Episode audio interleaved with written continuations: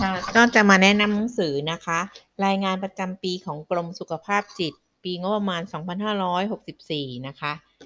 รายงานนี้ก็จัดทำโดย กรมสุขภาพจิตนะคะ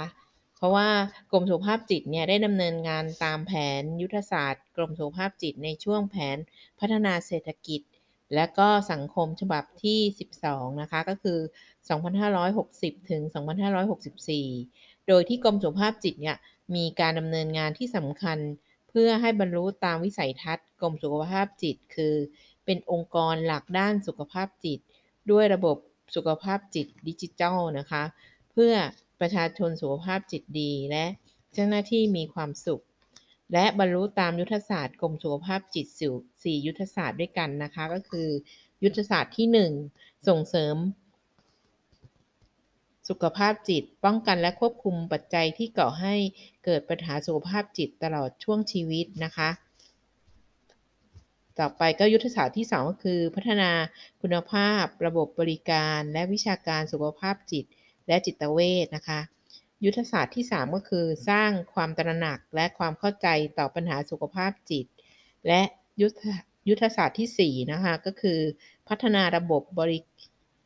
บริหารจัดการให้มีประสิทธิภาพและมีธรรมาภิบาลนะคะ โดยได้มุ่งเน้นการขับเคลื่อนงานในรูปแบบของการบูรณาการ ร่วมของภาคีเครือข่ายนะคะ แล้วก็ขยายงานลงสู่พื้นที่ ให้มีการให้มีครอบให้มีความครอบคลุมนะคะ ในเขตสุขภาพที่ 1-12 และกรุงเทพมหานครนะคะ ก็การจัด ทำรายงานประจำปีของกรมสุขภาพจิตเนี่ยจะมีเนื้อหาประกอบไปด้วย 5 ส่วนสำคัญก็คือ ข้อมูลภาพรวมของกรมสุขภาพจิตนะคะ ผลการปฏิบัติงานราชการของกรมสุขภาพจิต รายงานการเงิน การดำเนินงาน โครงการสำคัญ ปีงบประมาณ พศ 2565 นะคะ สถิติข้อมูลด้านสุขภาพจิตที่สำคัญ และรวมไปถึงการดำเนินงานภายใต้ สถานการณ์การแพร่ระบาดของโรคติดเชื้อไวรัสโคโรนา 2019 นะคะ ก็คิดว่าหนังสือเล่มนี้เนี่ยจะเป็นประโยชน์กับผู้ที่เขียนโครงการหรือว่าจะดำเนินงานร่วมกับกรมสุขภาพจิตนะคะ ซึ่งหลายที่เช่นกระทรวงพัฒนาสังคมนะคะ ก็ได้เข้ามามีขอมีเขาเรียกอะไรเป็นภาคีเครือข่ายกับกับทางกรมสุขภาพจิตนะคะ พื่อจัดทำมาตรฐานด้านการคุ้มครองสุขภาพอนามัยนะคะ เป้าหมายก็คือ เพื่อคุ้มครองสิทธิด้านสุขภาพอนามัย แก่พนักงานบริการนะคะ โดยทางกรมสุขภาพจิตเนี่ยจะสนับสนุนให้กลุ่ม แล้วก็องค์กรภาคเอกชนที่ทำงานด้านการคุ้มครองสิทธิพนักงานบริการนะคะ ได้เข้ารับการอบรมด้านสุขภาพกาย จิตใจสังคม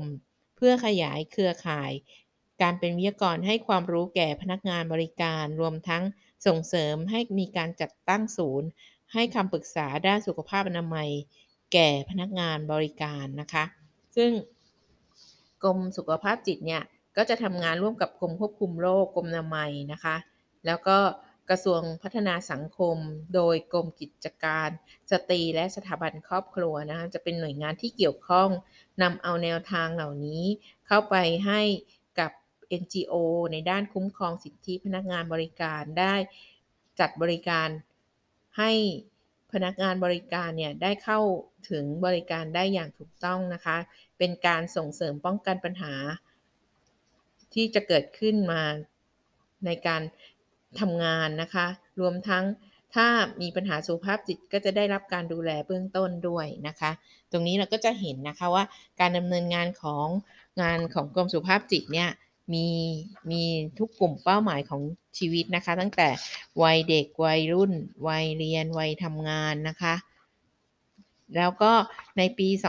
2565 เนี่ย เราจะมีโครงการที่สำคัญนะคะ ในการที่จะขับเคลื่อนไปด้วยกัน เพื่อทำให้เกิดมาตรฐานงานบริการเรื่องของ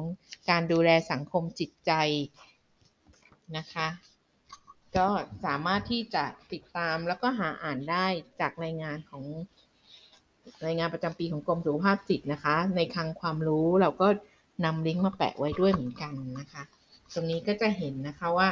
เราได้มีการทำงานแล้วก็ได้รับรางวัลต่างๆ ที่เมื่อทำงานในช่วงโควิดระบาดเนี่ยกรมภาพจิตก็ได้รับรางวัลมาหลายรางวัลด้วยเหมือนกันนะคะ เพื่อที่จะทำงาน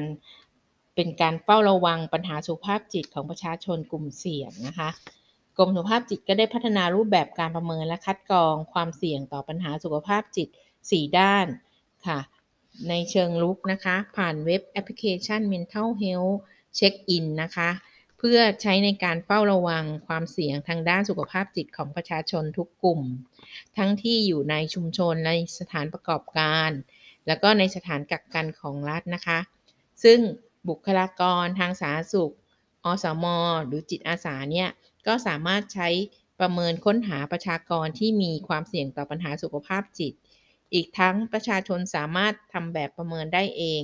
ซึ่งแอปพลิเคชันนี้จะแสดงผลประเมิน และก็ให้คำแนะนำในการดูแลสุขภาพจิตเบื้องต้นได้ทันที โดยหากประชาชนต้องการดูแล ช่วยเหลือก็สามารถกดเชื่อมเข้าสู่ระบบสายด่วนสุขภาพจิต 1323 นะคะ เพื่อโทรรับการปรึกษา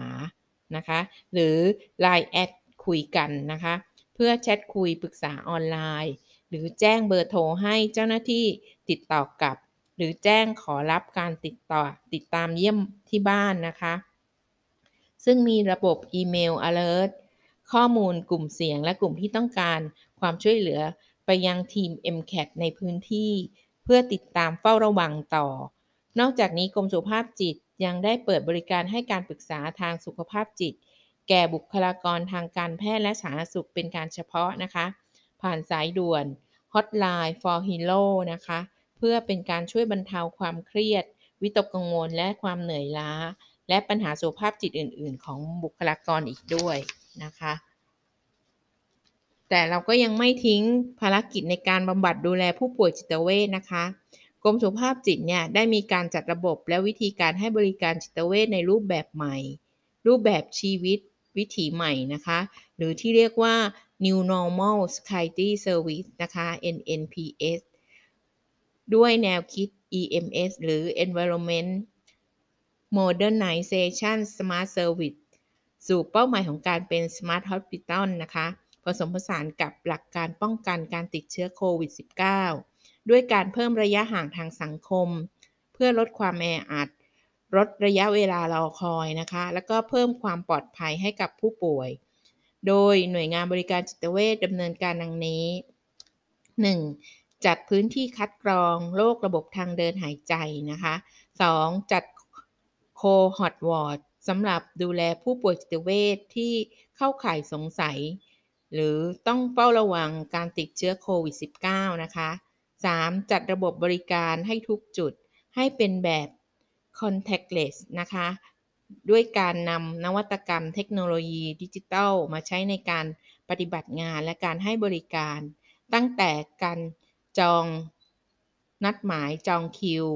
ลงทะเบียน จนกระทั่งการประเมินความพึงพอใจหลังการรับบริการ เช่น ระบบนัดหมายออนไลน์ ผ่านแอปพลิเคชัน Smile Connect นะคะ หรือ MOPH Connect นะคะ ต่อไปก็มีการให้บริการจิตเวชทางไกลนะคะ เรียกว่า t e l e s c i t y นะคะ การเยี่ยมญาติทางไกล หรือ t e l Visit นะคะ แล้วก็ระบบติดตามเยี่ยมผู้ป่วยทางไกล หรือ tel tel recovery นะคะ การจัดบริการเรื่องยาจิตเวชรูปแบบใหม่ เช่น การให้ ให้คำปรึกษาเรื่องยาแบบออนไลน์ ผ่าน Line แอดแล้วก็มีใบสั่งยาอิเล็กทรอนิกส์นะคะ หุ่นยนต์จัดยาอัตโนมัติ แล้วก็ระบบส่งยาทางไปรษณีย์ระบบการรักษายารับยา ร้านยาที่ใกล้บ้านนะคะ แล้วก็ระบบรับยาแบบเดิม หรือเรียกว่า drive t h r u และ drive in ระบบ e-payment นะคะ มีการจัด ระบบประเมินความพึงพอใจต่อการบริการผ่านระบบ set survey set survey นะคะ ซึ่งเป็นระบบประเมินออนไลน์ แล้วก็มีการเชื่อมโยงระบบข้อมูลการติดตามดูแลผู้ป่วยจิตเวชเรื้อรัง ในชุมชนกับเครือข่ายสถานบริการนะคะ ในพื้นที่ด้วยโปรแกรม Care Transition นะคะ และเชื่อมโยงกับข้อมูลผู้ป่วยที่ได้รับการส่งต่อไปรับยาที่เครือข่ายร้านยาใกล้บ้าน ด้วยโปรแกรม Pharmacare Transition นะคะ ทั้งนี้เพื่อให้มั่นใจว่าผู้ป่วยจิตเวชแม้ไม่สามารถมารับบริการที่โรงพยาบาลก็ยังคงมารับการดูแลติดตามอย่างต่อเนื่อง ไม่ขาดยา เพื่อไม่ให้เกิดการกำเริบซ้ำหรือกลับป่วยซ้ำนะคะ และไม่ก่อความรุนแรงทั้งโดยการทำร้ายผู้อื่นหรือทำร้ายตนเองนะคะ รวมทั้งเป็นการลดความแออัดลดระยะเวลารอคอยนะคะ ลดค่าใช้จ่ายในการเดินทางของผู้ป่วยและทีมแพทย์ที่ออกตรวจในพื้นที่นะคะ จากการดำเนินงานเมื่อปี 64 นะคะ ผลลัพธ์ที่เกิดขึ้นก็คือ การดำเนินงานที่ผ่านมาพบว่าประชาชน ร้อยละ 96.55 มีความรอบรู้ด้านสุขภาพจิต ในสถานการณ์การระบาดโควิดนะคะ และร้อยร้อยละ 95.76 มีการเตรียมแล้วก็ปรับภาวะสุขภาพจิตและพฤติกรรมเข้าสู่การดำเนินชีวิตวิถีใหม่นะคะ หรือว่าเรียก new normal อย่างสมดุล แล้วก็ร้อยละ 88.88 ของประชากร มีความเข้มแข็งทางใจนะคะ ภายใต้แรงกดดันของสถานการณ์ ประชาชนได้รับการเฝ้าระวังค้นหา คัดกรอง เชิงลุก กลุ่มเสี่ยงต่อปัญหาสุขภาพจิตนะคะ เช่น มีความเครียดหรือเปล่า มีภาวะหดไฟหรือไม่นะคะ มีภาวะการจะฆ่าตัวตายหรือภาวะซึมเศร้าไหม โดยผ่านโปรแกรม Mental Health Check-in นะคะ โดยได้รับการบริการดูแลเยียวยาจิตใจ ในรูปแบบต่างๆ ตลอดจนส่งต่อเพื่อการบำบัดรักษานะคะ เราก็จะเห็นนะคะว่าผู้ป่วยจิตเวชยังคงได้รับการดูแลอย่างต่อเนื่องนะแล้วก็มีผลทำให้เราได้รับรางวัล บริการภาครัฐประจำปี 2564 นะคะ ซึ่งเดี๋ยวรางวัลนี้เราคงจะได้มาพูดกันต่อใน episode ถัดไปนะคะ หรือถ้าใครสนใจอยากเข้าไปอ่านก็ตามลิงก์ที่แปะไว้นะคะ รายงานประจำปีกรมสุขภาพจิต ปีงบประมาณ 2564 นะคะ ซึ่งในรายงานนี้ก็ยังนอกจากจะมีเรื่องราวของปี 2564 แล้ว ก็ยังมีโครงการสำคัญในปี 2565 ด้วยนะคะ ถ้าใครสนใจก็สามารถ เข้าไปอ่านแล้วก็ไปดาวน์โหลดสื่อเทคโนโลยีต่างๆ ที่เป็น QR code นะคะ ไว้สำหรับสืบค้นเพื่อใช้ในหน้างานต่อไปได้ค่ะสำหรับวันนี้น่าจะจบลงเพียงเท่านี้นะคะ เราไว้เจอกัน episode หน้านะคะ สวัสดีค่ะ